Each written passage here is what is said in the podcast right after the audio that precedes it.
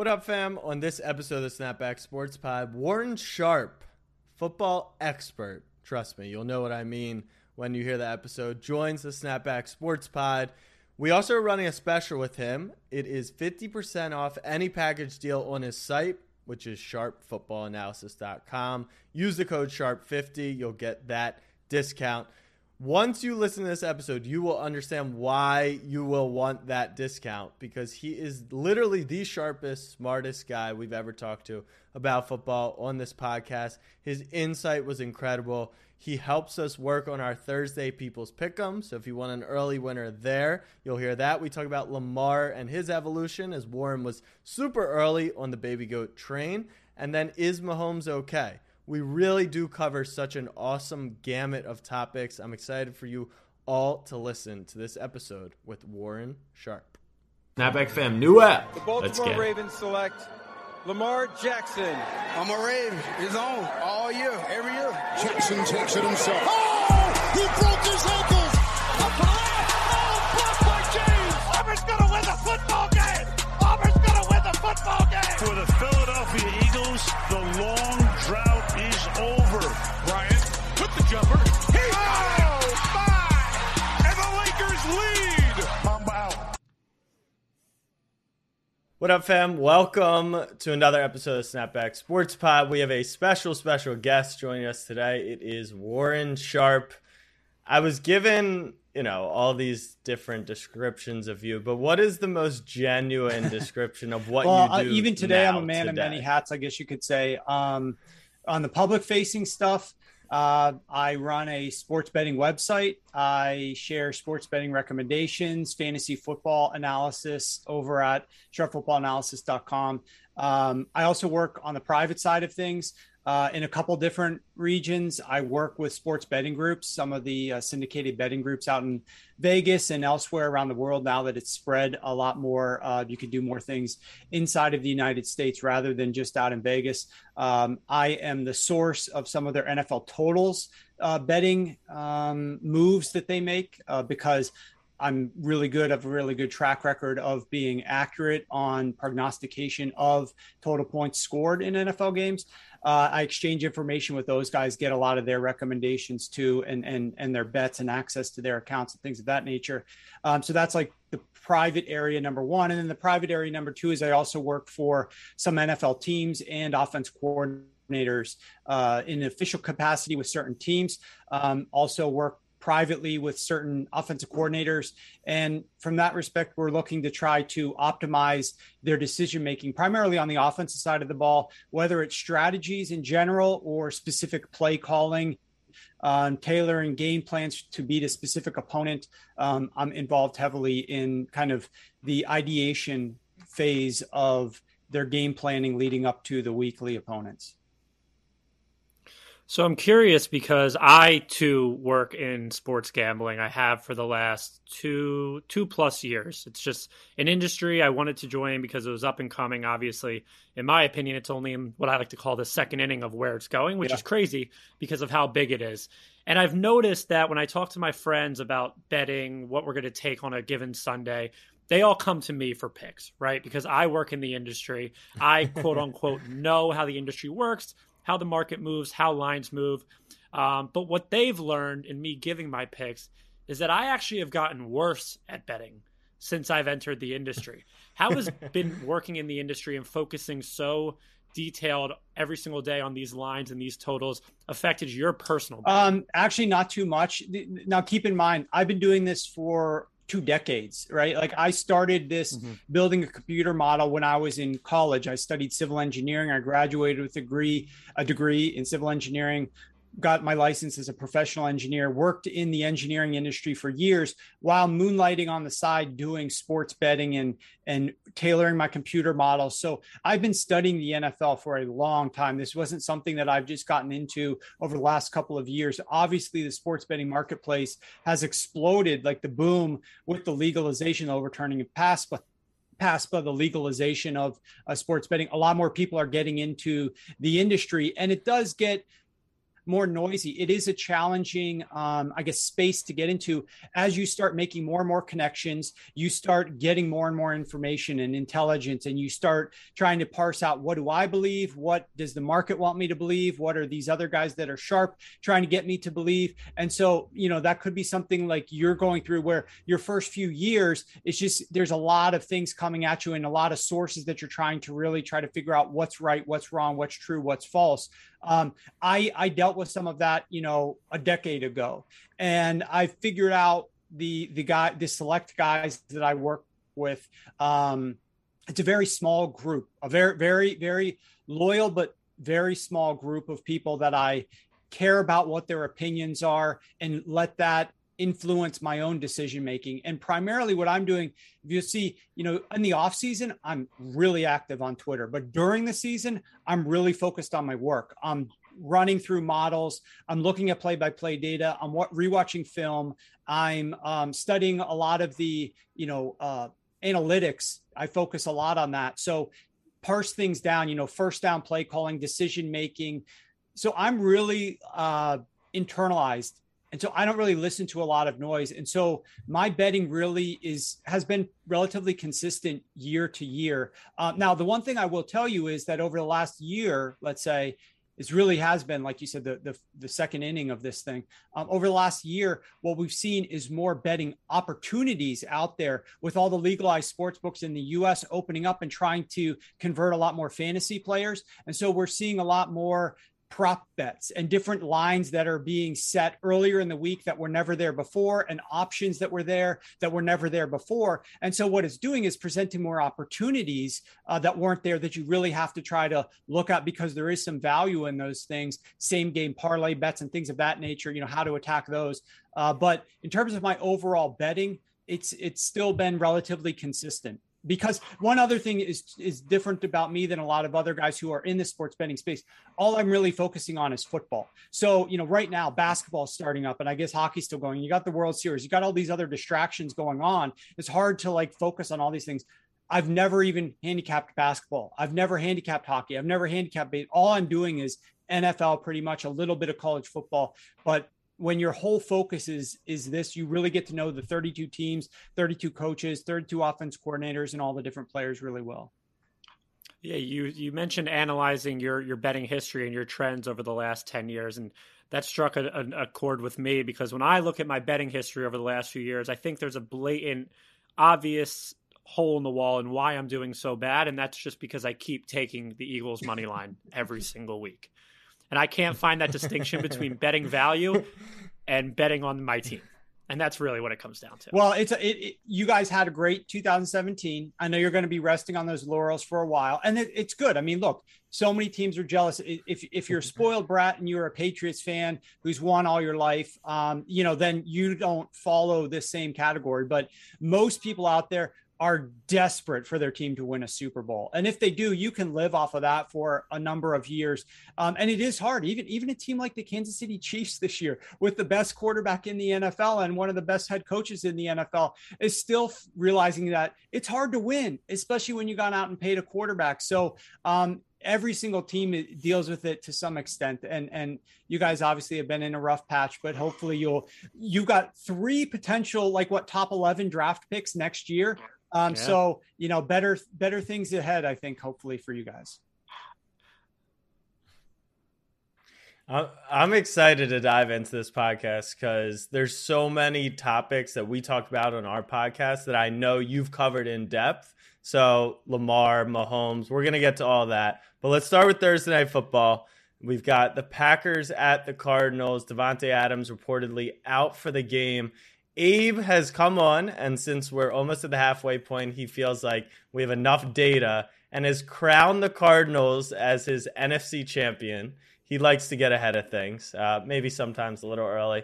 Warren, are the Cardinals well, first of all, legit? The key to winning in betting sports is to be early. You'd rather be early than late. For example, you don't want to be mm-hmm. buying the Dallas Cowboys after they've covered six games uh, in a row. They haven't had a single ATS loss, and think that there's going to be some secret value on the Dallas Cowboys laying less than a field goal on Sunday Night Football. Right there, you, you don't want to be to the party late when you're betting on sports. You want to be there early. Um, with regard to the Cardinals, this is surprisingly, um, I didn't see it coming, a very well rounded team. Um, you know, look, they've made a lot of acquisitions in the offseason in the past couple of years, and they have the fortune of doing so. More teams some teams need to be more aggressive in this respect. Uh, when you have a quarterback on a rookie deal, this is kind of the uh, skeleton key that unlocks a lot of team wins and a lot of good records around the league is to have that quarterback while he still hasn't been paid his veteran deal, his second contract, and stack that team with talent because you're severely underpaying him. And right now,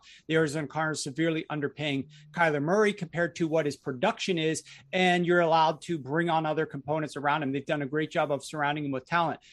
A lot of people in my space have been critical of Cliff Kingsbury because this offense does not at all times feel like a, a, jigsaw puzzle of pieces that fit well together and play calls that merge well together and, and fit cohesively to building a nice puzzle. What it feels like is very disjointed and trying to fit a bunch of different puzzle pieces from different puzzles together. Call this play. No, let's call this play. What about this concept? Like working all these different things in. It seems very fragmented and not well put together, but they're doing a better job this season of bringing things together. I think they made some great draft picks this season that are contributing to their offensive philosophy.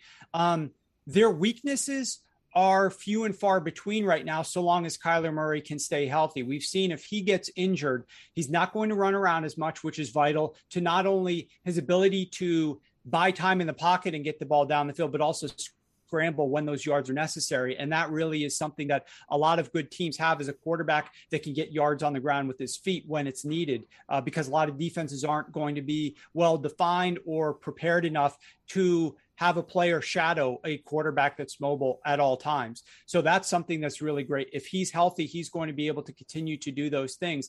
They're great at wide receiver. They go out add Zach Ertz, uh, who is a little bit over the hill, but obviously didn't look so much over the hill in his first game with that big touchdown catch uh, last hmm. week.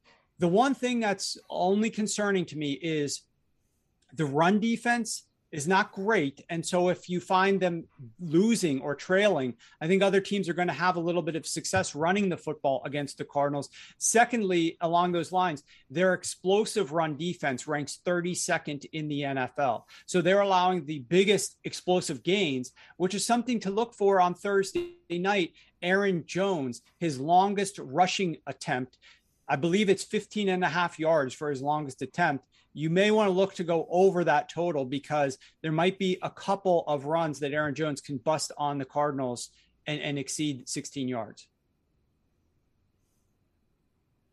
Abe, that's the analysis we need, not just you and I staring at a screen and trying to pick stuff. So now that now that we have Warren, we want to take advantage. Uh, going into tomorrow night, obviously, like we said, mm-hmm. Adams probably out. We've prepared some props for you that we want your take on.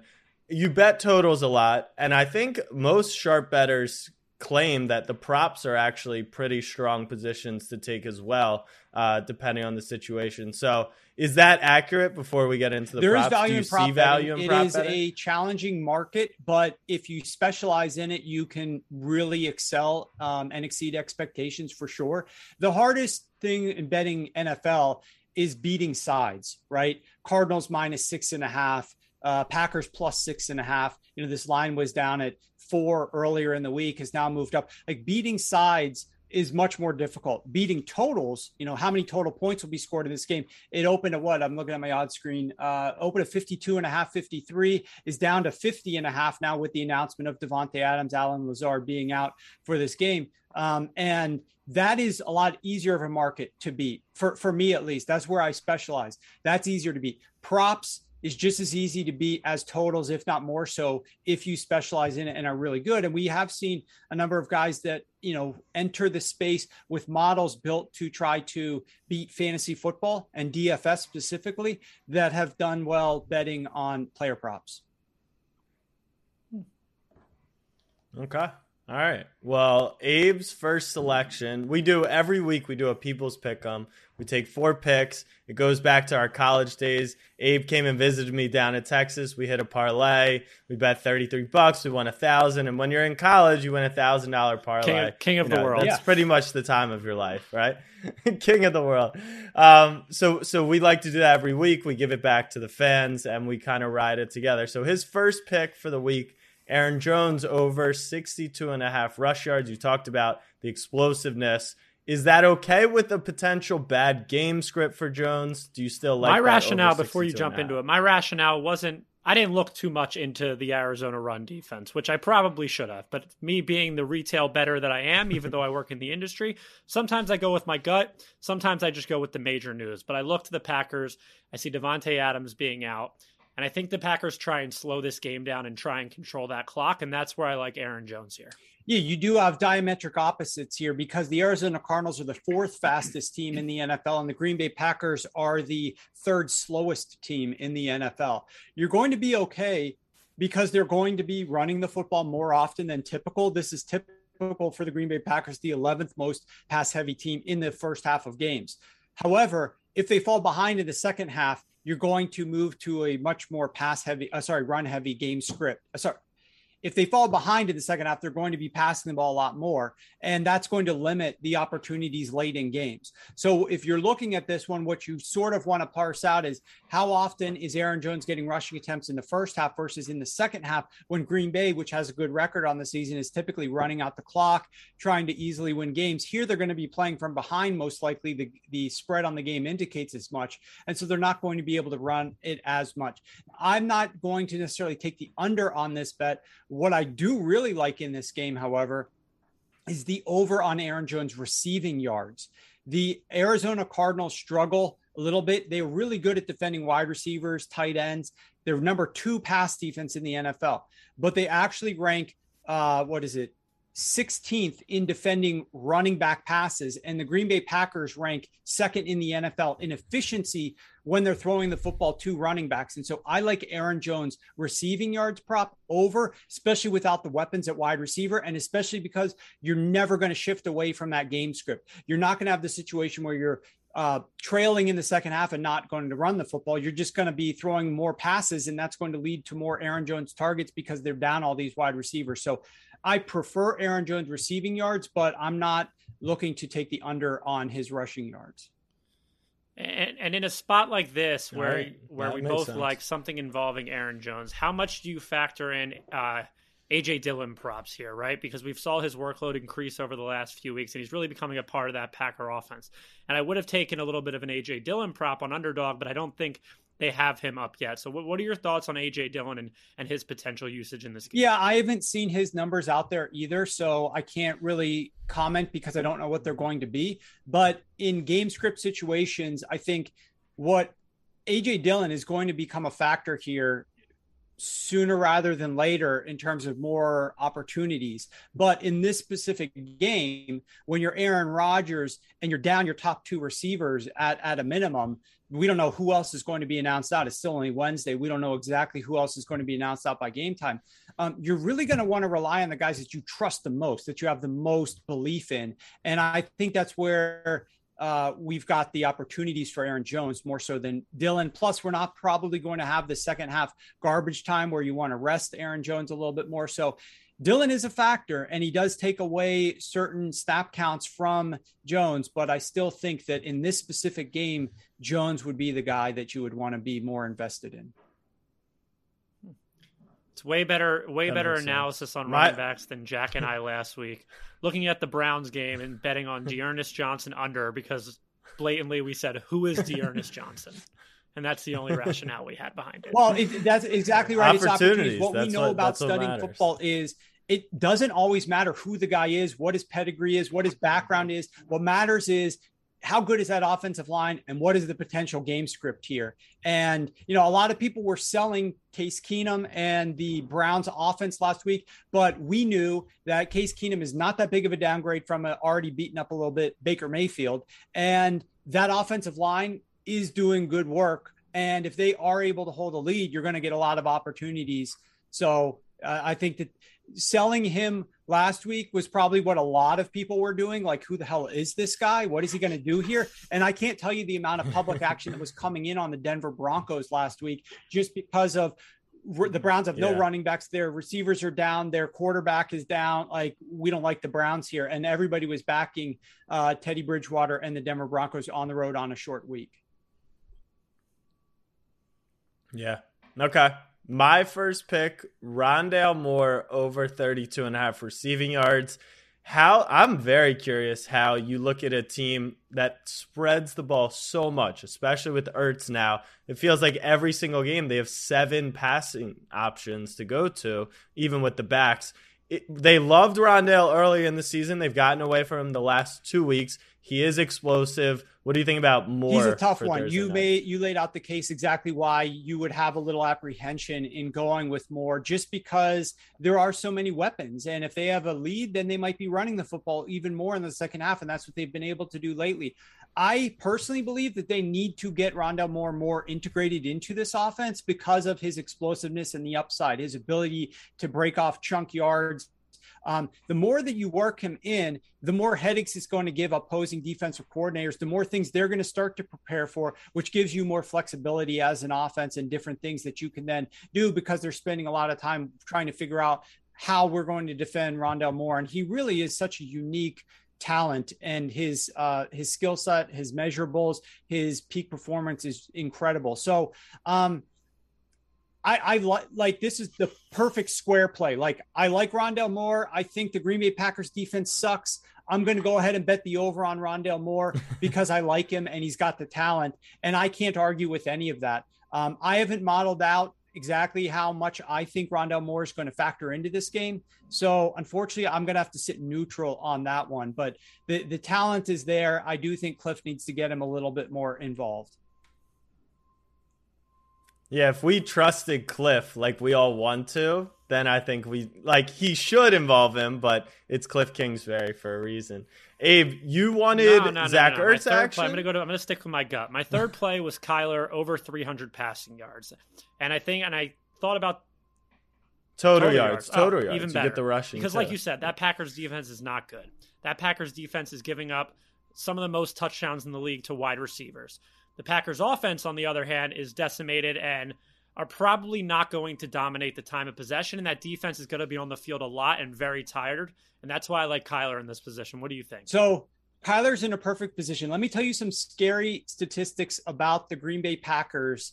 Um, if you're a Packers fan, so this is going to play into your favor. They're Not scary to you. Halloween's coaching, scary to all the cheeseheads out there. the Green Bay Packers defense ranks ninth worst in the NFL. It's pretty terrible. They have played the number one easiest schedule of opposing offenses. If you look at the offenses that this team has played, they've played the Detroit Lions, they played the Pittsburgh Steelers, they played Jameis Winston and the Saints, which offense that only ranks 20th. I know the, the Saints have a good overall record, but they only rank 20th. They've played the Chicago Bears, they've played the Washington football team. They have not played a good schedule of opposing offenses, the easiest in the NFL and they still rank ninth worst. So, no doubt about it, you're going to have plenty of opportunities to pick apart this defense if you're Kyler Murray. You're going to, I mean, they're down Jaire Alexander, they're down uh, multiple other players on that secondary. It's it's going to be a cakewalk for Kyler Murray to throw the football through the air. The only issue you have to try to figure out is game script when they're up big early, if that's the case. And if you're buying Arizona minus six and a half, how much are they going to be throwing the ball in the fourth quarter? And on a short week, Kyler, you know, you would want to look a little bit into his injury and his practice reports and all of that because he was banged up a little bit, but he certainly looked more than capable over the last couple of games. Despite that, he wasn't running the football quite as much. Um, and so, in that specific instance, maybe you would want to gravitate a little bit more to just his passing yards over, uh, which I want to say is like 265, something in that neighborhood. When you add the rushing in, I guess it eclipses mm-hmm. 300. But I certainly wouldn't be looking to fade Kyler Murray in this spot against this defense. Sounds like if you're a Green Bay Packer fan, Warren is selling a lot of your stock, and you can probably turn this episode off right now. I, I don't think he's wrong. I mean, Washington could have easily won on Sunday. They were throwing up on themselves in the red zone. It was the most. uh, It must We have thought they were made shaving you feel points. ill, Oh, Warren. It- well, I can tell you, Yeah, Taylor it- it was Heinicke. bad. Okay, he grew up going to Green Bay Packers games. He wears number four because he's a huge Brett Favre fan. He wanted to win. They were definitely not trying to shave points there. This Washington football team is desperate for a victory. But you're hundred percent correct. The Green Bay Packers covered that spread. But there was no chance that they were the right side in that game. Absolutely, the right side did not cover that game. Yeah. Washington should have been able to score more points and cover that spread. It was unfortunate for anybody who backed Washington. They didn't. They definitely deserve to. Yeah. Okay. Final selection. And I feel like we've gotten, besides the Rondale, we're, we're kind of aligned Jones receiving or his usage. We love Kyler. Aaron Rodgers line, 260 and a half passing yards. The game script would tell us that they're going to be down. I know no Davante and Lazard, but to your point, it's really about opportunities, and the opportunity here is Aaron Rodgers throwing the ball a lot, trailing a football game. That seems like so a good for opportunity. this one, I'm going to have to play the neutral card once again, only because we really haven't seen very many games where Aaron Rodgers has been a six and a half point underdog. Typically speaking, when the Green Bay Packers are underdogs of this spread, Aaron Rodgers is not playing. So in a game script, you know, we have seen, and this is unfortunate, but we have seen a number of games coached by Matt LaFleur over the last several years where the Packers are getting their ass kicked and they just sit down Aaron Rodgers in the third middle of the third quarter, late in the in the third quarter, and just accept the L and move on with their life. And he's been outclassed in San Francisco. Uh, I believe it happened down in Tampa Bay. Like there's been situations where this team just gets down and they're just like, okay, we're going to wave the white flag. So I don't really know um, how he's performed in games where he's forecasted to lose. Uh, but certainly, I don't think he's probably been a dog of this many points in a number of years. And it all sounds right what you're saying, right? Like they're going to have to be passing the football. And Aaron Rodgers is a great quarterback, so he doesn't have his number one out there, and he doesn't have his number two. Well, there's still guys that are going to walk out onto the field and going to suit up and run the routes that he's looking for, and they're, he's still going to have to throw the football to these guys. It's on them to catch it, but if they catch it with the game state, them playing from behind, he's going to go over this yardage number. But I'm not running to the window to bet it uh, until I do a little bit more research on what he's done in situations that are close to this, because I don't, like I said, I don't think we've seen anything similar to this before. Right. I like that angle. Yeah, I mean, even week one, you would have thought he'd throw for a ton of yards when they were down to the Saints by multiple touchdowns, but they waved the white flag. All right, so we've got our Thursday night football covered. We want to move into some more general topics, and there's literally no better place to start than a conversation, Abe, that I think has been loading for three years now. Is that like accurate? Should I just go for this? So w- You yeah, you should just have a glass leave and, and let Warren and I let Warren and I have a have a time. But uh, I told you I'm a Ravens fan, obviously, and I know that you were about as early as you could be on Lamar Jackson. I was equally as early. I just didn't fully believe it. Like I, I had to spew it because I run a big sports social media page and I'm a Ravens fan. But you actually would pull data and show people how good Lamar was and how good he is. You said Mahomes is the best quarterback in the league. You said Lamar had a chance to win the MVP a couple years ago. Are you still shocked? Because I'm still shocked at how much better Lamar is getting game by game, year by year. What, like, put in perspective for people how good Lamar is. Well, it's really hard right to. I, mean, I can tell you, it's it wasn't all that prescient how I approached the uh, breakout for Lamar, his first true season starting. My my logic was quite simple.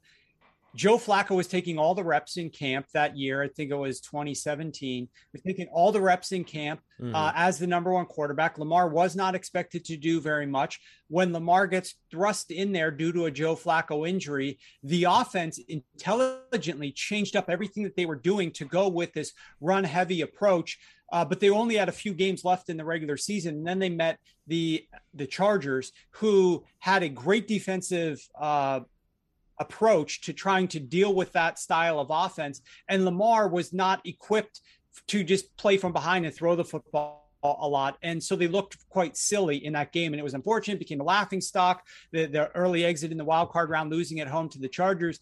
And I just knew that because they bought in so much to Lamar and were willing to do these wholesale changes on offense middle of the season, that they were absolutely going to continue to develop that offense. And one of the things I preach to different coaches around the league is one of the best ways to win games is to do something different and do it really well. And for a while, we saw Bill Belichick with 21 personnel and the fullback in there. Of course, they had Tom Brady. That helps. But defending Lamar Jackson in this Ravens offense was always going to be very tricky for defenses because you don't play a team like this at any one of your 16 games back in 2018, the year you won MVP. And then all of a sudden you're going up against this team. How are you going to like all of a sudden concoct a perfect defense to slow this team down. But we knew that they couldn't play from behind really well. He wasn't adept at throwing the football.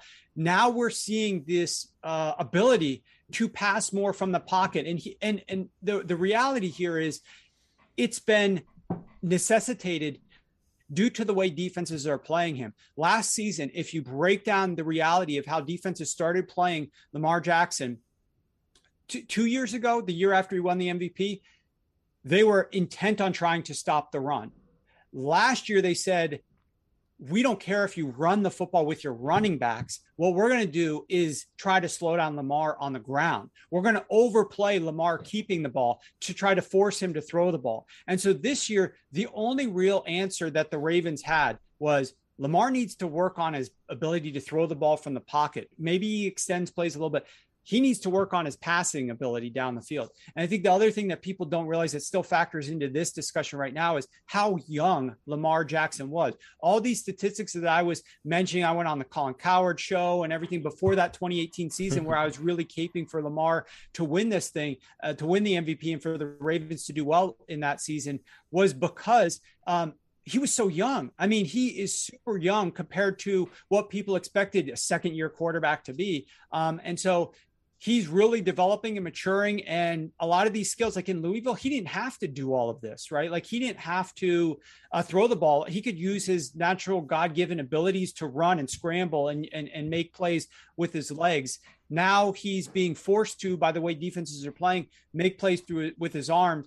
And finally the ravens are adding these receiving weapons to the mix, right? It's if you look at the talent that he's had to work with compared to Patrick Mahomes or Tom Brady in Tampa, it's laughable the talent that Lamar has had the last couple of years at the receiver position. Um, it's still below average. Like Mark Andrews is is obviously growing to be a stud at the tight end position, but the weapons at the receiver position and who he's got at the running back position, of course, defenses are like, hand the ball off. We don't care what any of these running backs try to do, right? Like you're gonna have to you're gonna have to beat us with those guys or your arm, and Lamar's Lamar's doing that, and it's really impressive to continue to watch his development. Right, and Jack and I talk about Lamar Jackson a lot because Jack has been screaming this from the mountaintops for years and years and years, and I have quote unquote been a Lamar Jackson hater, but I'm not a Lamar Jackson hater. I'm a Jack Settleman hater. There's a big distinction between the two. But you don't want your you don't want your friend to have a, a, a, franchise quarterback. You don't want him. Uh, Warren, Warren, you're new, Warren, you're new to the Snapback Sports Podcast. That's what we built this thing on is is hating each other's happiness. But so Lamar's criticisms and Lamar's critics, they're still out there, right? You saw it in the Chiefs game like a bonehead interception in the end zone. We are just like, that's the worst I've ever saw. You saw it against the Chargers a few weeks ago, where he literally threw it to the linebacker right in the middle of the field. Are the criticisms of Lamar Jackson at this point, after all he's done, he got over the playoff hump, he won a playoff game, he won an MVP. Are they fair, or is it fair to just call these people that are criticizing Lamar flat out haters? Well, here's the problem you you guys know from being in in your space and a lot of the other spaces that I've seen you in on the forefront of a lot of different projects and, and ideas that, that are out there, you have to constantly reframe and rethink different things. If you just stick to what you previously thought and stick to your priors and clutch them like pearls, you will never develop the ability to be on the forefront of whether it's Lamar or any other players that are out there, you have to be ready to change your beliefs. The problem with so many of the Lamar Jackson haters are they hated him starting his 2017 season where he was running the football and they hated uh, when, when he lost in that first playoff game. They became haters and said he can't do anything. And they've never admitted that he's grown a lot and he's developed more and he's become better in different areas.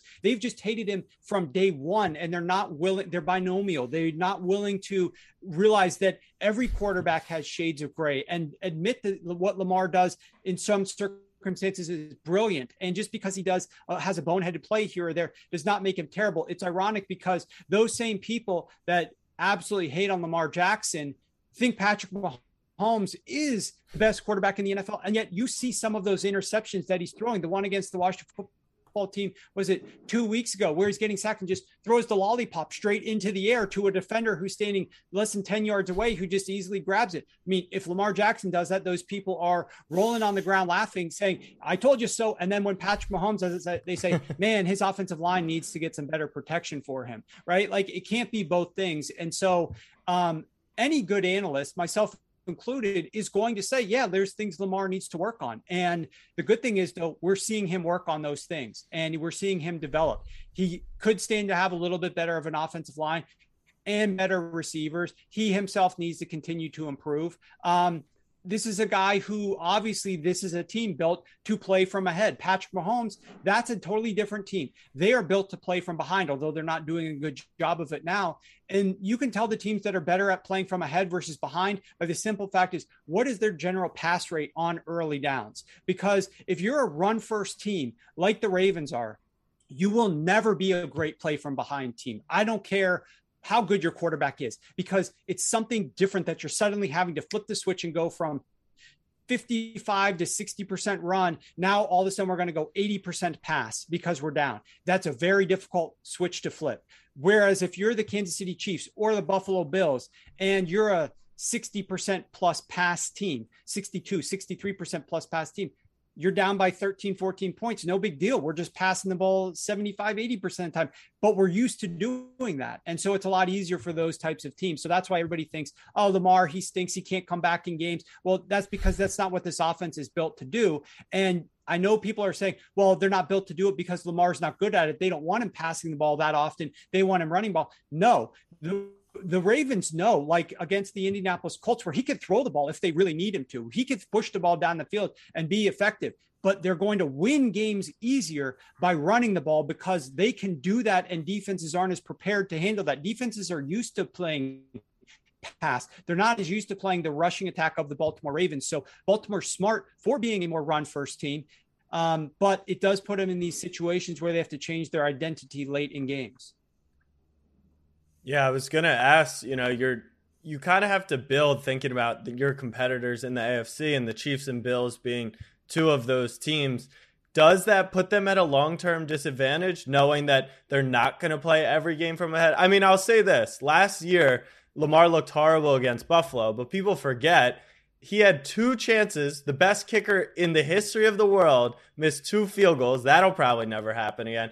And you were going to be in a scenario where the Ravens were going to lead against an awful rushing defense, but it just didn't happen. And then we fell into a pass offense on first down, like you're talking about. Does that put the Ravens at a disadvantage, knowing that they won't always be leading? It does. It does. There's no doubt about it. Um, look, that game you're specifically referring to last season uh, against the Bills in the playoffs, that game had weather conditions with strong wind that absolutely hurt yes, your kicker, but it hurt the Buffalo Bills offense because they were a pass first offense. They wanted to throw the ball a ton. And it's hard to do that when you're getting winds of 20 plus miles per hour with gusts even higher than that. So it was a disadvantage for them. Uh, they were able to make enough plays defensively to then force the Ravens to have to throw the ball. And then you're throwing the ball into the wind, which is something Baltimore didn't want to do. So pre flop, there is no doubt the weather conditions in that game absolutely favored the Baltimore Ravens because Buffalo wasn't going to be able to pass it as much, and Baltimore just wants to run the football. Um, but you know that that was a game. A couple mistakes here or there. The, the the final result could have been flipped pretty easily. Okay. So we call it the window on this podcast, and I've heard you hint at it multiple times already today. The window is that beautiful time where you are not paying your franchise quarterback. Lamar Jackson, the Ravens, Kyler Murray and the Cardinals, and not Josh Allen and the Bills, Maybe that hasn't fully caught up to the Bills yet because they just recently did it. But the Mahomes stuff is interesting. So I'm just going to toss you a softball. Is Patrick Mahomes okay? And then give us the real analysis on why maybe things aren't as great in Kansas City. Yeah, so actually, this still, technically speaking, because you really have to look at the contracts, is still a window for the Chiefs because they actually aren't allocating much cap space to Patrick Mahomes this year. His big cap hit kicks in next season. So this was really like the final year for them to have a lot of success without having the being hamstrung by his contract. What we're seeing this year is unique because we're seeing a defense that is being cut open by even the worst offenses in the league, right? Like this defense is bad, bad, bad. And the Eagles put 30 on them. Yeah, yeah, exactly. now the Eagles are great at their first script of the game. Nothing. And and garbage time. So like if you get rid of the yeah. first script and garbage time, not quite as good. But even the Eagles are putting up points against this defense. Um, it's it's a problem. They're the worst. The, the, one of the big issues for them. Granted, they've been without Chris Jones for a while, who is a good run stuffer and helps hold up that defensive line a little bit. He just came back last week. But one of the issues is they have among the worst linebacking cores in the NFL. These linebackers are really weak, and so tight ends can take advantage of them. And the other thing that they struggle with is play action. They are the most sensitive defense in the NFL to play action because the linebackers know they're undermatched and or they're overmatched and the team struggles to stop the run up front. So when you give the illusion of sticking the ball into the belly of the running back, those linebackers bite on that hard because they know that they need to fill and they need to help that defensive line slow down the run game. And then that just leads to so much being open over the top of those linebackers. So they're horrible against play action, which Tennessee utilized magically to their advantage last week, even though Tennessee's run game, I mean, if you guys were betting on any Derrick Henry overs, right, you're probably disappointed because Tennessee's run game really didn't do a whole lot here. Kansas City did a good job of limiting it, but it was the play action stuff, the third down passing that really screwed up the Kansas City Chiefs defense. Why I'm spending so much time talking about their defense is because that just puts a lot more pressure onto the shoulders of the offense, and specifically Patrick Mahomes. This is a pass first offense that now knows our defense can't do shit and we might be playing from a hole the whole game. And the only way we're ever going to get ahead is we need to keep scoring touchdowns every single drive because we know that that other team could has the potential to come back and score on us every every single drive that they have. Um, and Patrick Mahomes made a quote about, you know, I know I can't score 14 points on every single drive, every single pass I make can't be for 14 point touchdown pass.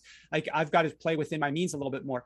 There are a lot of things that defenses are doing against Patrick Mahomes now that they weren't doing before. Um, and it's a copycat league. And those things include not blitzing him because he was the number one quarterback against the blitz in NFL history. So teams wisened up and they even wisened up so much that when the Baltimore Ravens played these guys earlier this season. Wink Martindale, the Baltimore defense coordinator, is known league wide for having the most blitz happy defense. He ranked number one in blitz rate every single year that he was defense coordinator of the Baltimore Ravens. And he completely changed his stripes because every year that he played Patrick Mahomes, blitzed the hell out of him. And Patrick Mahomes was always beating him over the top. That's why the Chiefs always scored points against the Baltimore Ravens, had a lot of success. Last game, as you know, Jack, they did not blitz.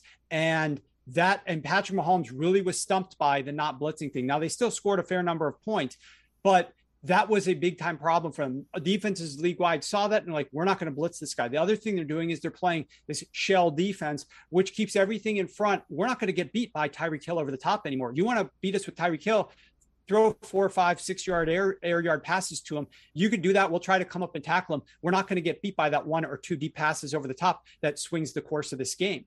And there's a combination of Patrick Mahomes not loving to play that way because he knows his arm talent and where he can fit the ball. And so he wants to try to push the envelope a little bit.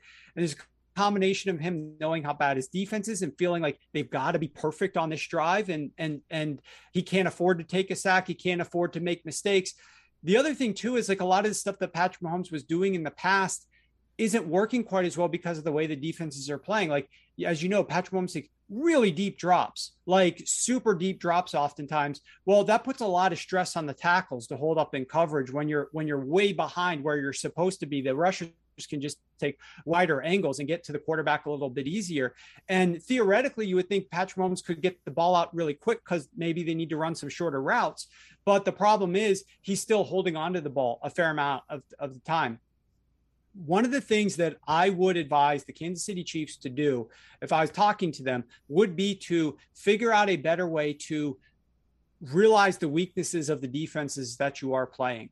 There are three teams in the NFL that have the lightest box counts against them on average. And by box counts, I mean, your listeners probably know this, but a seven man box, like four down linemen, three linebackers, vice versa, it's more typical the four down linemen. That's a seven man box. That's the average box count. Light box counts have like six men typically in the box, and that leaves an extra guy in coverage that puts an extra guy in the secondary to help with the pass plays. The Kansas City Chiefs the Buffalo Bills and the Philadelphia Eagles, ironically, have the light. That's a good group to be in. Have the lightest box counts on average. And so the problem with that is that now there's more guys in the secondary. It's harder to be efficient passing the ball when the defense is already playing the pass with a light box count. You have to figure out a way to take advantage of that. The two ways are you either run them out of it by having efficient gains on the ground, or you just pass dink and dunk, nickel and dime your way down the field, staying efficient, trying to avoid third downs. You're not going to hit the explosive over the top, but you got to stay out of third downs, average about five and a half, six yards per pass attempt, and avoid those third downs and march to the football down the field. Those are the two ways that you're going to get those defenses to either start playing more men in the box, which then you can have some better success over the top. And right now, it feels like the Chiefs are reluctant to do that. They want to just try to keep operating their offense as standard. And previous to last week's game, we saw this Chiefs offense was incredible. I mean, I don't the the turnovers are really hurting them, but this was a team that prior to last week's game had 14 turnovers, which by far led the NFL, but they were still number five in points per game offensively at 31 points per game.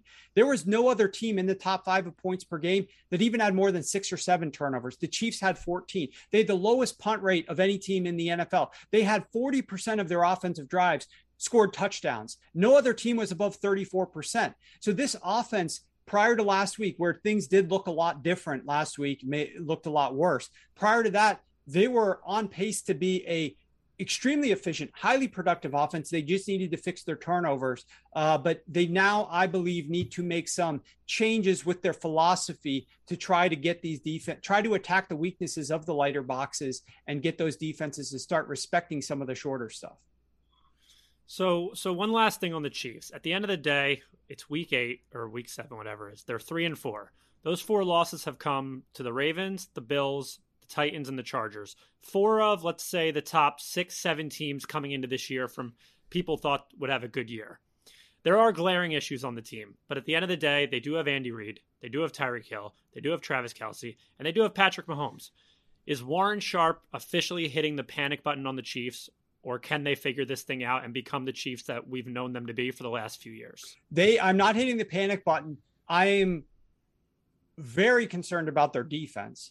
But I mm-hmm. believe their offense just needs a couple small tweaks and they'll be just fine. I think the offense can be just fine. Patrick Mahomes needs to, like Andy Reid, he he made the comment even after last week's game. He said, "This game against the Titans, I started to see a couple things that I didn't see before, and we'll make those corrections and we'll fix it." Um, that's the same type of stuff that I was looking at. Last week game felt a little bit different offensively. If they could tweak those things, the only thing slowing down this offense is turnovers. And I think that's a lot of Mahomes playing a little bit more within himself, not trying to run around.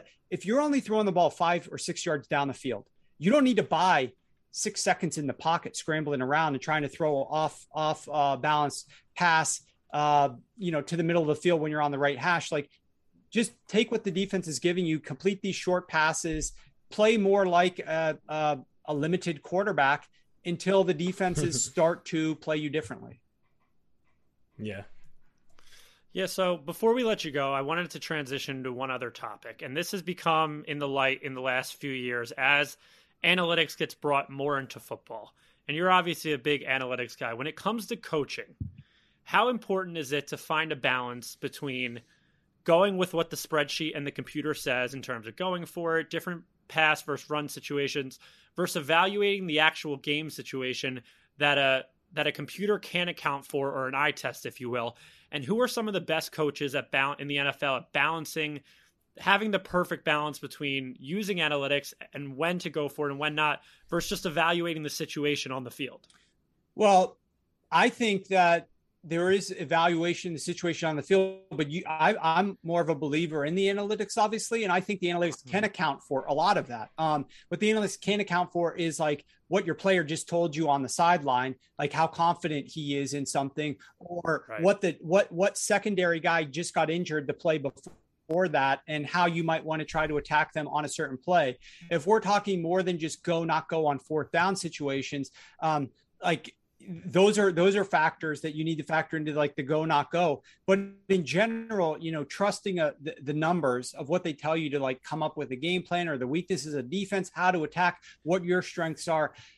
I still don't think teams are using the numbers enough. Um, and there are a lot of opportunities for defenses, for for offenses rather, to utilize the data more in their strategies, figuring out what their team needs to tweak a little bit. There are so many coaches. I know Doug Pederson just had an interview uh, the other week on a podcast, and he talked about the fact that a lot of times offenses don't really have the chance to make these wholesale changes until the bye week.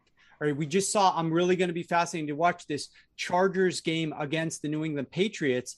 Brandon Staley is the guy that you might be alluding to, who has been going for it a lot more on fourth down and has been a little bit more in the forefront of this forward thinking coaching young guys that are utilizing data a little bit more and willing to go for it and put their team at risk a little bit more from like the old school dinosaurs who are a lot more scared of that but the one thing that Brandon Staley's team was doing was they weren't aggressive enough on early downs. If you look at the average target depth for Justin Herbert, it was extremely short on first and second down. They knew that Justin Herbert was so good on third downs that they didn't want to make enough mistakes early on. Let's just get him to third down. He can convert these third downs. And if not, we'll go for it on fourth down. We got an extra opportunity here. And then we'll just keep marching the ball down the field like that. The problem with that is it's extremely inefficient to always rely upon converting on third or fourth downs. And they ran into right before their bye one of the best third down defenses in the NFL and the Baltimore Ravens. And so, boom, that strategy goes out the window when you go up against a team that's going to be great at getting pressure and limiting your opportunity to pass the ball down the field on third downs. And so, there's no doubt that there's an element of incorporating analytics into everything that you're doing. But Brandon Staley made the comment during the bye week that we're going to sit back and reevaluate everything that we've been doing to try to get more. He even used the word prolific on early downs because it's hard to convert on these third downs. What was ironic to me about that whole situation is that the way that Brandon Staley, who's a deep, former defense coordinator, is a defensive minded coach with the Rams, he wants to force you into third downs as a defense. He wants to build a roof on top of your offense. He wants to keep you from getting explosive plays. He wants to force you to march the ball down the field, converting all the time on third downs because it's an inefficient way to play offense. And yet that's what his own offense was doing. And he doesn't come out mm-hmm. until week seven, you know, the bye week before week seven, and makes these comments. That's because a lot of these teams aren't doing accurate enough self scouting every single week some of the stuff that I work on with teams is giving them more self scouting information at their fingertips after each game. So after the third and fourth and fifth games, we can identify different things that that team needs to adjust a little bit because far too often, even in today's football, Brandon Staley this year, uh, Doug Pederson made the comment teams aren't changing things or really evaluating things closely enough until the bye week. So I still believe that we have a long way to go with incorporating analytics deeply enough into figuring out the way to optimize our strategies offensively. We are getting closer every single year. We are absolutely on the right track. The NFL is becoming more efficient every single year that goes by as more data gets incorporated into it. There absolutely is an element on certain fourth down situations where you're going to want to see what your quarterback is feeling, or you're going to want to identify what that defensive weaknesses are. But more and more teams are just trusting the numbers, and it's making for more enjoyable football for all of us fans. What I gather from that is 99% of teams just need to be more aggressive. And the Chiefs are so ahead of the curve. They've been so aggressive that they actually need to tone it down because they've got the defense on their heels. So it is interesting. I feel like you're in the boat of most teams just need to be more aggressive. They need to throw more on early downs. They need to be more aggressive on fourth downs. They need to just play a more. They're they're so uh, obsessed with playing safe, and every number theoretically shows that's probably not the right way. We've got a couple quick hitters for you, and then we can get you out of here. Bills at Titans, fourth and one. Abe, for whatever reason. Oh, that was a joke. Think, Jack. all right, some people out there think kick the field goal. I assume for you that's an easy go. That is. It's an unfortunate play call. They quarterback sneaked it earlier in the game. Josh Allen Mhm. went to his left. The defense had already seen that. He obviously also slipped. Um, There had been a slightly different play call that I would have preferred, but the go decision was correct.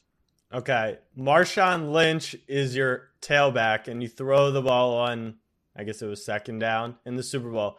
How do you feel about that decision? I know there are people out there who agreed with that decision. I think one of the things that analytics has shown us, Jack. I, I was pro throw. I get the thought process. So, and what analytics has taught us, though, is that runs inside of the red zone, there are certain times that you want to run the football, primarily isolated, if you're not talking about a quarterback runs, short yardage situation or inside the red zone. Why inside the red zone? Because especially if you spread the field with receivers, it's very difficult for those defenders that are on the line to get up there quickly enough to slow down the run game. And you have higher efficiency oftentimes running from spread formations in the red zone than you do passing. And so my my thought at the time, and obviously in retrospect now, I still believe that they should have run Marshawn Lynch. But um, you know, I, I I don't I don't necessarily hate the the decision to throw the football, but um, it was just a great play by the Patriots, and they were prepared for it. We saw the how they had practiced against Yeah. that earlier.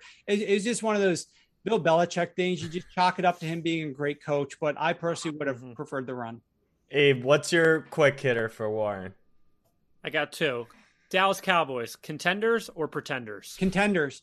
Uh, I have Ugh. been more impressed by the play calling this season than I thought I was going to be. They are working so much into the offense right now, and they seemingly Mhm. can utilize 11 personnel to spread you out. They can also attack with 12 personnel. They can throw the ball to the tight ends. They obviously have the receiving threats. The run game is efficient. They're giving Dak Prescott adequate pass protection. And what do we know? We know that by and large, offense is what win games. I don't think their defense has been tested enough to know how well it's going to stand up in good situations. But I absolutely like, for example, their defense against the pass is terrible on first down. And I absolutely expect on Sunday night football that if Dallas is lucky enough to get the lead in Minnesota, which is a very difficult place to play, that that stadium roof refracts the sound noise back onto the field. Very good home field advantage for the Vikings. All the public is coming in on the Dallas Cowboys. But if Dallas does have a lead, watch out for when Minnesota flips the switch and goes pass on first down. Dallas's pass defense on first down is very bad. I absolutely expect Kirk Cousins can put up production on first downs against those guys in the second half. The problem is they get too conservative early on in the game. They're going to want to run Dalvin Cook on first down time and time again. That's not the optimum way to attack this Dallas defense, but I still think Dallas is for real this season, especially when you look at the landscape of the NFC. There's just not a lot of second tier teams in a lot of these different divisions that are going to pose legitimate um just uh, ability to contend with those guys. Yeah, so I'm definitely taking the Vikings. On Yeah, I like the Sunday after that. Vikings. And uh, my thing on Dallas is always, and I'm trust me, this is total bias coming from an Eagles fan, but we've seen it for the last X amount of years. What can go wrong will go wrong with the Dallas Cowboys. And I will just continue to wait and for people to hop on the Dallas bandwagon. But one more quick fun test before we let you go. I'm going to give you two blind resumes, player A and player B, and you try and identify the players for me. You ready? Okay, what position are we Play- talking here? You'll be able to tell. Player A has a QBR of 78.3, a passer rating of 127.1, and no interceptions. Player B has a QBR of 63.9, a passer rating of 97.9, and nine interceptions. Who are the two players? Is B Mahomes? B is Mahomes. is A. Cousins. A is Derrick Henry. There you go. I thought I thought the zero intercept. I guessed Mike White because I knew the zero interceptions had to give a little bit of contact. But Cousins playing what- well this year. Good, good, good on Mike Vrabel for breaking out all the tricks. This is what I loved about Dan Campbell too in his approach last week to trying to upset the Rams. Every single game, the goal of this game is to find the quickest path to victory, get a lead at halftime. I don't think enough people realize how conducive a halftime lead is to winning games. Too many teams want to play for third down, want to play for the second half, keep things tight, don't make mistakes. That's a loser mentality across the board aggression early on in games, aggression early on in downs is what wins games across the NFL. Pull out whatever stops that you need to to get a win. Kudos to Mike Vrabel for doing that. That was a great uh, pass by Derrick Henry for sure. Yeah, he did. He did that to my man Ravens. himself. He's not. For, all right, final question because we we have you here. What is the best call that you've ever seen? Best decision you've ever seen that didn't actually go right? So like no one really knows about it. It could be a personnel decision. It could be a play call, a situation. Is there anything that comes to mind of the best decision that only you really know happened because you know the game so well in and out, but everyone's like, "Oh, that was a horrible play call or that was a horrible decision." Oh man, that's really tough. Um, none that I none that spring to mind, unfortunately. Um, you know, you re- you remember it's part of memory bias. You remember the the catastrophic things that went wrong or the really great things that went right. Um, the things that should have gone right but barely didn't. Um, that's tough for me to to to think of right now. We'll we'll get yeah. Think about that one when we bring you back on. Jack Jack probably thinks it's. I was James gonna- I was gonna- I don't know- on fourth and two against Ohio State a few years ago with Trace McSorley. that was. Do you remember Um, that play, Warren? No, Do you watch college football a lot or mostly pro? not really. I'm Yeah. mostly NFL. Although if there's a big game on, I'll watch. I'll watch Penn State Ohio State this weekend. Yeah. Well, I don't know if it's a big game, but I'll send you. I'll I- I send you the to- I clip. Penn State, Uh, it was fourth and two. McSorley's in his Heisman years, senior season. They're playing Ohio State down four with uh, whatever two minutes left, and they run a halfback counter. The bad decision Out- out of the, the shotgun. shotgun. you know, and it gets stuffed for a loss of three, and they lose the game. But I showed on the film if they had blocked it properly. The running was it Sanders, Abe, or it was it was uh, someone else.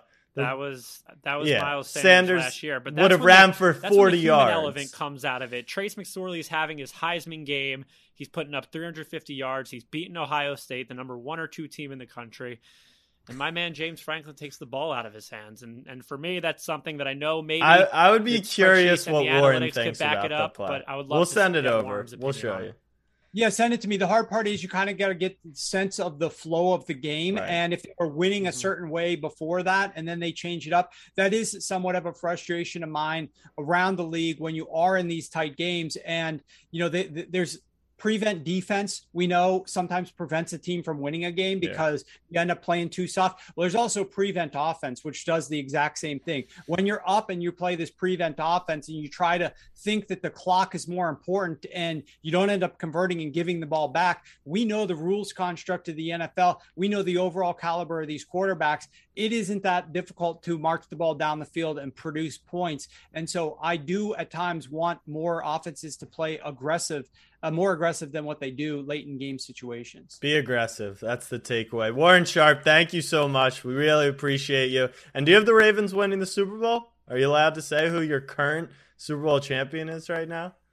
I don't. I actually don't have any. I did not take any team to win the Super Bowl market. And the only reason why I don't ever play in that market before the season starts is because I think it's such a saturated market. Everybody's betting into that market that I'm looking for advantages in other markets surrounding that and less so uh, in that specific market. Makes sense. Where, what, Warren, where can Warren. everyone find Oh. you?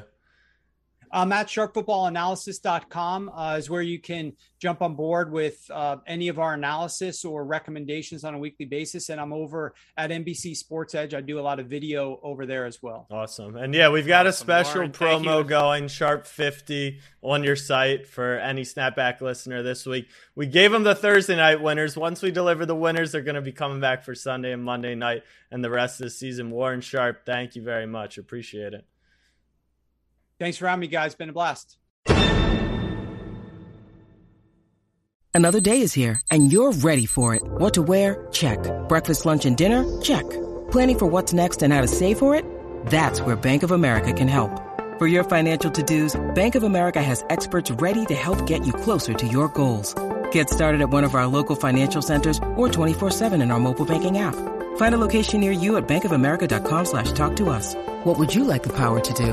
Mobile banking requires downloading the app and is only available for select devices. Message and data rates may apply. Bank of America and a member FDIC.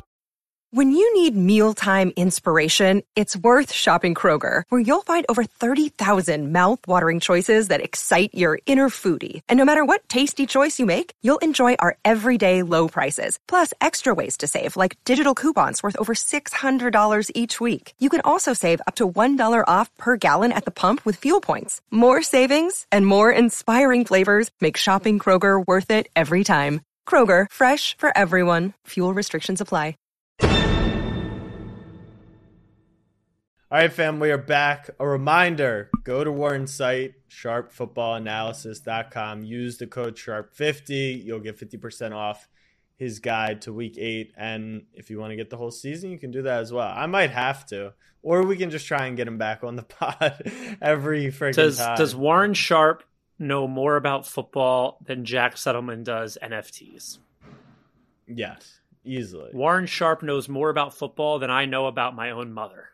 Which Yeah, is a lot. that- Like I'm one of those people. Like I know my mom's age, I know her birthday, I know her phone number. Which like some Oh, people yeah. get No, stumped. Warren knows Warren knows something about. Warren knows more about football than you, not you, Jack. You listening to this podcast knows about literally anything in life. That was Mhm.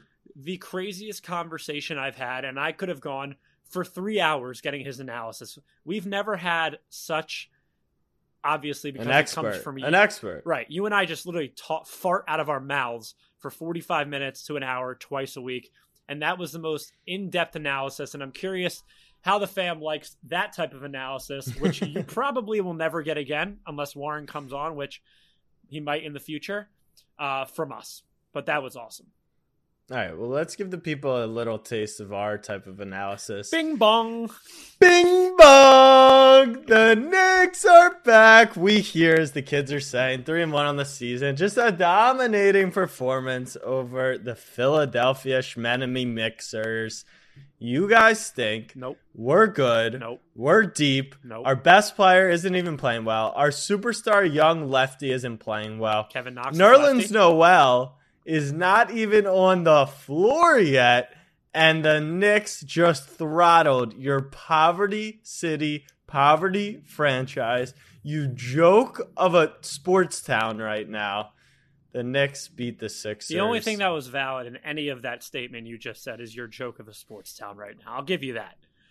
The Knicks just flat out cared more about like that was the cutest. I didn't know they Shut didn't. up, Jack. It was the cover of the New York Post. It said "Bing bong, the streak is dead." You yeah, still, that's a, that. still You know that wasn't Ben actually Simmons. the cover. well, it was when I saw it on Twitter, and if I see it on Twitter, it's true. Um, but the Knicks just flat out cared more about that game. Sixers, But they didn't. oh, they did. They, They just made more shots because they have better players. No, we were And- getting way open looks. The shots weren't falling. It's October 26th yesterday when the game happened. I'm listen, man, for for one of the few times in life, Jack, I'm happy you're happy. as Warren Sharp would say, it's better to get out in front of things a little bit early. And I told everyone preseason your seventh seed in the East is the average, average Philadelphia 76ers, with, of course, an asterisk and a, a, uh, a stip, of course, on Ben Simmons and his situation. But the current roster is the No. epitome of play in weekend on TNT. You guys are not that good. I told you that before. Okay. Last year was an absolute joke, and now teams have adjusted. And Embiid, you guard him, you make him. I mean, No, he can't even no. get a field goal in the You're just, first like, half. wrong. His knees are an issue. Okay, there you Uh, go. There you, go. Right no there. Point there. guard. You Embiid have has not been playing guard. well. Defensively, you guys are not the top defense in the league anymore. Well, we lost It's the just- second runner-up in defensive player of the year. Right. And so there's a lot of issues in Philadelphia. And as you so perfectly quoted, It's fucking four games into the year. Shut your mouth. Very Shakespearean of you. The Sixers are missing one thing right now, and it's literally Benjamin Simmons. Yeah. I mean, listen, it's four games into the year. The NBA doesn't start till Christmas. Let's just be honest. I'm glad you're having fun. We're two and two. Embiid hasn't looked himself. He's already trying to push through a knee, which in October before Halloween, that's not a good sign. Um, all signs are pointing to Embiid's going to have some type of blow to his knee and going to have to miss. And at that point, I will chalk it. Okay. I will chalk it. But Jack, we are four games into the year. You're focusing on a regular season game in October when there's a guy in Houston right now. He plays for Atlanta who just struck out Jose Altuve with a broken leg. Like, let's talk about the important things in life. Charlie Morton, an absolute beast. I don't. I hear enough about football players being tough. Why don't we give a love, little love to the MLB? That Yeah, was that awesome. was crazy. It was also crazy that they ruled him out of the World Series within 30 minutes of, of diet. But I guess that's how bad the injury was. But I'm not really going to let you get away from Nick Sixers that quickly. I know we're four games in. If you don't want to give, if you don't want to agree with me that the Sixers are the epitome of average, which at this point isn't opinion based, it's fact based. So that means the Brooklyn Nets are too. You watched. Yeah, They are. I said that preseason. I said if Kyrie doesn't play, why are we so hype about that team? And I still feel that way. James Harden, no free throws. Some are saying DeMar DeRozan with a beard, but Not me. Not I me. feel bad always picking on DeRozan because they're the Bulls are four and zero. But any love for Any- the Knicks? any Any, good love for the Knicks? No, like Okay. you're cute. You'll have a. You'll have. A We're fun- cuties. Let's go. You're as Let's cute as a five seed can be. I don't know. Kemba? Kemba Walker. Winning a playoff series is a success of a season for the Knicks. And you you could see it happening though?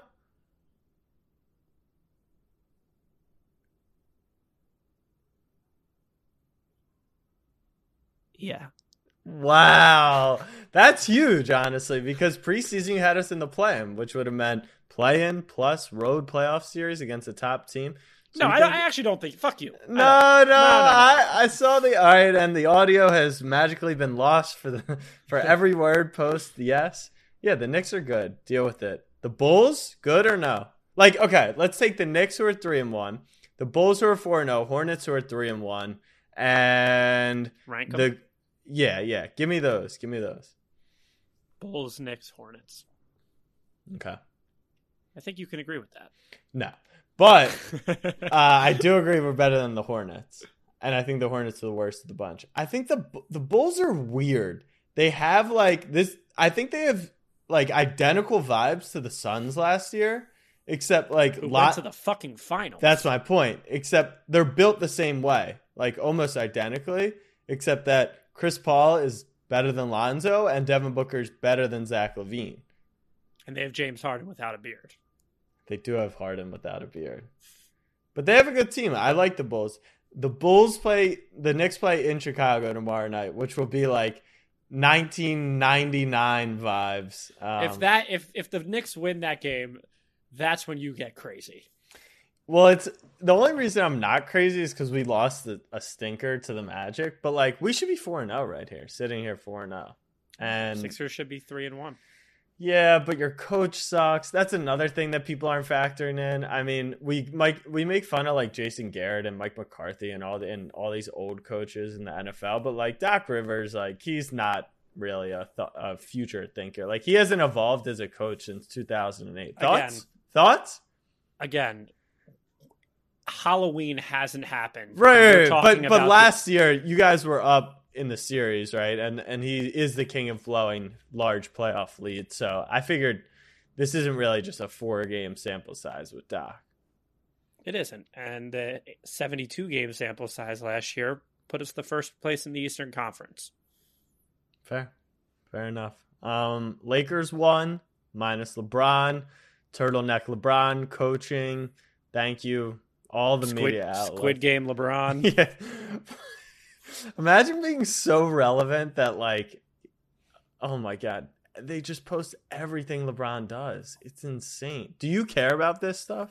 Like you're the biggest LeBron fan, but I feel like you don't even care. It's gotten annoying. right. It's so It's gotten annoying. and it's this you can't even put on LeBron. It's with with the M words. Like just stop posting LeBron coaching the team. Like no one cares. Fly fit though. Fly fit, fly fit, fly fit. Uh, Fly fit, fly fit, fly fly fit, fly fly fit. Ravens are on a bye. Eagles three point favorites against the Lions. Mazel tov. Let's go Lions, huge, baby! Huge, huge, huge game. Huge game. Uh, any final thoughts as we head into this Halloween weekend? Um, by the time this comes out, no, the day this comes out tomorrow, Kyler Murray will be getting ready to go eight and zero, and the Cardinals are the best team in the NFL. And NFL now. Because best team in the NFL. before you had NFC.